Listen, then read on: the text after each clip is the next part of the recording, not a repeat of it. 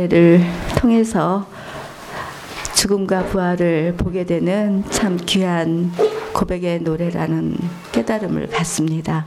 오늘 부활절에 특성을 해주신 우리 초록 중창단에게 우리 다 같이 어, 감사의 박수를 전했으면 좋겠습니다. 감사합니다.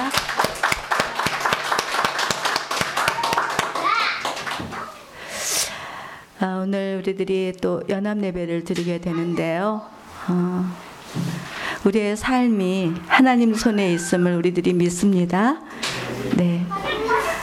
아, 우리 옆에 계신 분께 이렇게 축복했으면 좋겠어요. 우리는 하나님 안에 있습니다. 맞아요. 우리는 하나님 안에 있습니다. 우리들이 생일을 맞이하면 생일을 맞이하면 어떻게 사랑의 표현을 하죠? 뭐라고 하죠? 아, 그렇죠. 생일 축하합니다. 예수님께서 죽음에서 부활하셨어요. 그러면 우리는 예수님께 어떤 축하의 표현을 해야 될까요? 예수님 부활을 축하합니다. 그 예수님은 바로 우리들 안에, 내 안에 지금 들어와 계시죠. 우리 안에 들어와 계시죠. 예수님이.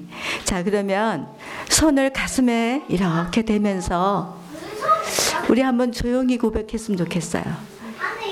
예수님 부활을 축하합니다. 이렇게 진실 어린 고백을 우리 가슴 안에다 손을 얹고 했으면 좋겠어요. 한번 해볼까요? 예수님 부활을 축하합니다. 그래요. 예수님의 부활을 진심으로 축하합니다. 예수님을 따라다니던 12명의 사람들이 있었어요. 12명의 사람들이 있었는데 그 중에 한 사람은 예수님을 배신해 버렸어요. 그래서 11명이 남았는데 예수님이 죽음에서 부활하신 날 10명의 제자들에게 나타나셨어요. 한 친구만 빼고 10명이 다 예수님이 부활을 봤어요. 죽었다가 다시 살아나신 예수님의 그 보는 기쁨이 너무나 좋아가지고 오지 않은 친구를 찾아갔어요. 근데 그 오지 않은 친구의 이름이 누구냐면 도마라는 사람이었어요. 도마야, 도마야. 예수님이 부활하셨대. 예수님이 다시 살아나셨대. 십자가에서 죽으셨던 예수님이 다시 살아나셨대. 이렇게 얘기를 했어요. 그랬더니 도마가 에이 웃기는 소리 하지 마삼. 아니 무슨 예수님이 죽었다가 살아났남? 너네들은 거짓말도 잘해. 아 나는 거짓말하는 친구들 만나고 싶지 않아. 그러면서 도마는 다시 도망을 가버렸어요. 그리고 나서 하루, 이틀, 3일, 4일, 5일, 6일, 7일, 8일째 되는 날 11명이 또 모이게 됐어요. 그때 누가 나타나셨을까요? 그렇지. 부활하신 예수님이 나타나셔서 나는 죽었다가 다시 살아났다는 것을 또 보여주셨어요. 그때 예수님이 맞다 그러잖아요, 우리 하별이가. 맞아, 맞아, 맞아.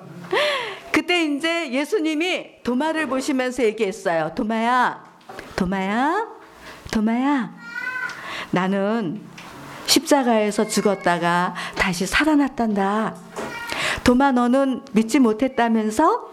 자, 이제 내가 십자가에 못 박힌 손과 발의 상처를 한번 만져보고 내가 그 예수가 다시 살아났다는 것을 네가 의심하지 말고 믿었으면 좋겠다. 이렇게 얘기하셨어요.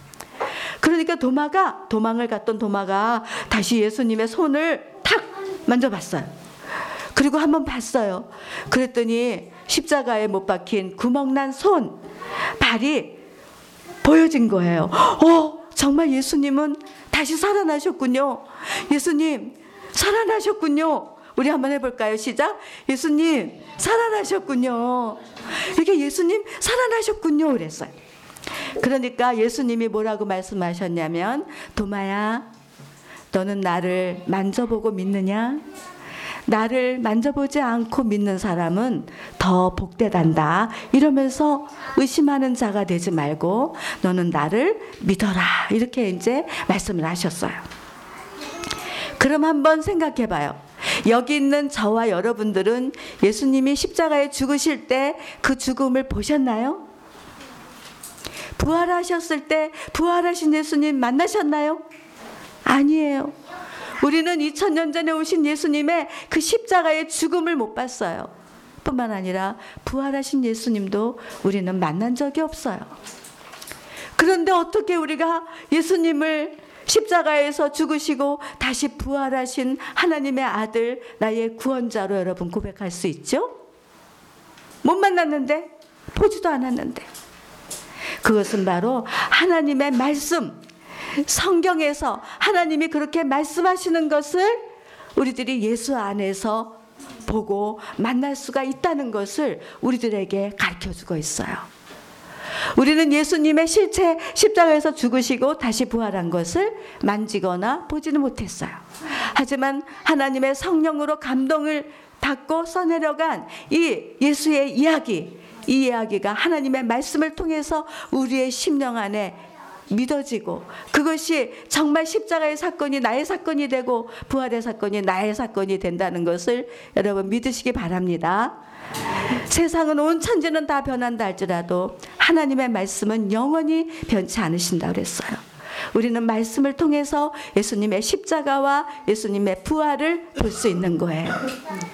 그 십자가를 지신 예수님, 부활하신 예수님이 먼데 계시는 게 아니라 예수를 하나님의 아들로 고백한 사람들에게는 우리들의 마음속에 들어와 계신 것을 여러분 기억할 수 있게 되기를 바랍니다. 그래서 예수님이 부활하신 그 부활은 바로 나의 부활과 바로 연결이 되는 거예요.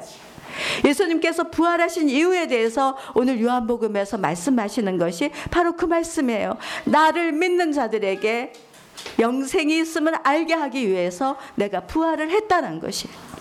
십자가를 통해서는 나의 죄가 용서받았다는 것을 우리들이 고백하지만 부활을 통해서는 우리에게 영생이 있음을 하나님께서 우리에게 알게 하기 위해서 부활하셨다는 것을 말씀하고 있는 것입니다. 그런데 이 부활이라고 하는 것이 우리가 죽어서 가는 나라만 예수님이 오실 때만 부활하는 것이 아니에요. 오늘이라고 하는 지금의 시간 속에서도 우리들은 늘 부활을 경험하게 됩니다. 우리들이 죄에 대해서 죽고 하나님에 대해서 다시 살아났다는 것 이것 자체가 우리들에게 부활이라는 것을 믿으시기 바랍니다. 그렇기 때문에 누구든지 그 아들 예수를 믿는 사람들은 그 안에 영원한 생명이 있다라고 하는 것을 가르쳐 주시는 거예요. 여러분 안에는 죽어도 살고 살아도 사는 이 하나님의 진리의 말씀 이것이 여러분 것이 되시기를 주님의 이름으로 축복합니다. 그래서 요한복음 3장 16절에 하나님이 세상을 이처럼 사랑하사 독생자를 주셨으니 이는 누구든지 멸망치 않고 영생을 얻게 하려 하심이라. 예수님께서 하나님께서 예수님을 우리에게 보내 주셔서 십자가에서 죽임을 당하시고 다시 부활하게 하신 것은 그를 믿는 자마다 멸망치 않고 영생을 주기 위한 것이에요. 그래서 우리는 죽어도 살고 살아도 영원히 사는 영생의 풍성한 은혜를 우리들이 누리고 살아가는 하나님의 사랑을 받은 자녀라는 것. 이것을 부활절인 오늘 다시 한번 우리의 마음속에 되새김질 하면서 내 안에 생명이신 예수님이 생명의 풍성함으로 나를 이끌어 가실 것을 기대하면서 부활의 첫 열매가 되신 예수님처럼 우리들도 부활의 열매를 맺으며 예수님의 부활은 나의 부활입니다 고백하는 그런 참된 신앙의 모습으로 살아가시기를 주님의 이름으로 축복합니다. 그래서 요한복음 3장 16절 말씀을 우리가 한번 천천히 여기 PPT를 보면서 같이 한번 읽어보도록 하겠습니다. 시작. 하나님이 세상을 이처럼 사랑하사 외아들을 주셨으니 이는 그를 믿는 사람마다 멸망치 않고 영생을 얻게 하려는 것이다. 아멘. 자, 여기에 우리의 이름을 넣고 한번 우리가 한번 다시 다시 한번 읽어보겠습니다. 자기의 이름을 넣는 것입니다. 시작. 하나님께서 세상을 이처럼 사랑하사 외아들을 주셨으니 이는 주를 믿는 사람마다 멸망하지 않고 영생을 얻게 하려는 것이니라. 아멘. 여러분 이 말씀을 믿으십니까? 우리 이소가 일어나서 한번 읽어볼까? 그러면 이소하고 한이하고 같이 읽어볼까? 안 된대요. 그래요. 제가 신앙생활을 할 때는 이 노래를 불렀어요. 하나님이 세상을 이처럼 사랑하사 독생자를 주셨으니 누구든지 예수 믿으면 멸망하지 않고 영생을 얻으리로다. 영생을 얻으리로다. 아멘. 이 시간에는 우리 다 같이 봉헌 찬양하면서 봉헌 예